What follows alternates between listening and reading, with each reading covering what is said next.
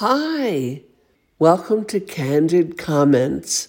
My name is Kathy Healy. We're happy to have you today. We are going to have fun with our sommelier today. When you walk into a restaurant, you know what you want to eat, and you think that you have the uh, ambiance of the restaurant all in order. A wonderful server comes over with the menu, and then a sommelier comes over with the wine list. The wine list could be two pages. One side is red, one side is white, and it's card. On one part of the card is wines by the glass.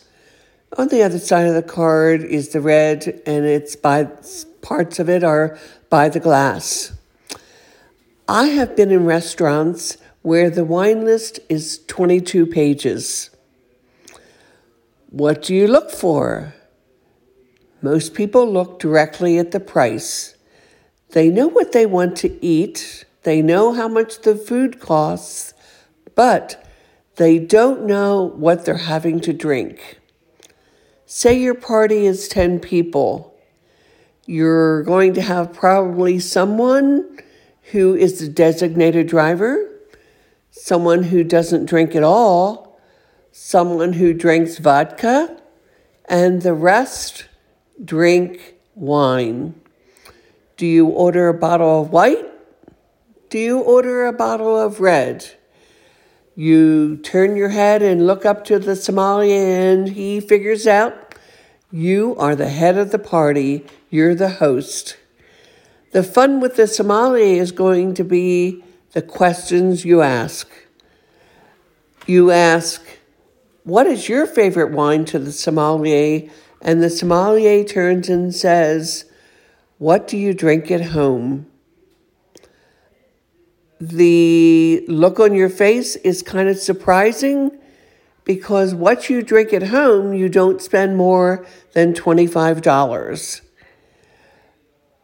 there is nothing on the wine list that is under $36. So you have to decide what your party's having. You're the host, you make the decisions, and you and the sommelier configure what is going to give you the best price for the happiness of the encounter at the dinner table.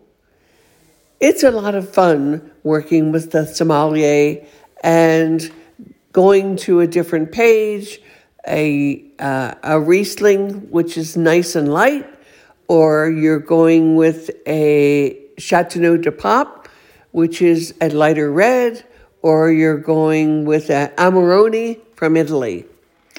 So, you're going to take the suggestion of the sommelier and make everybody at the table very happy.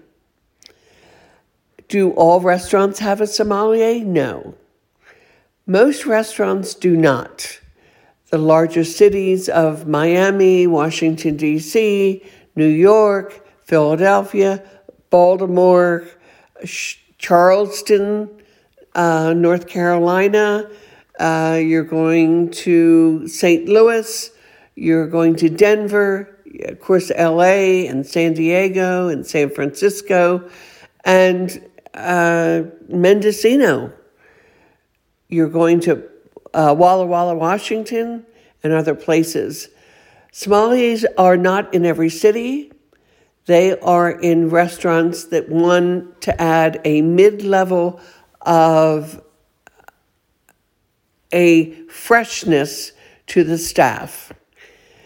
They are not usually the maitre d' and they are not the server. There's someone in between. You can have fun with the server, with the sommelier, with the maitre d', and with the busboy too, because the busboy will say, Do you want still water? Do you want sparkling water? Do you want house water?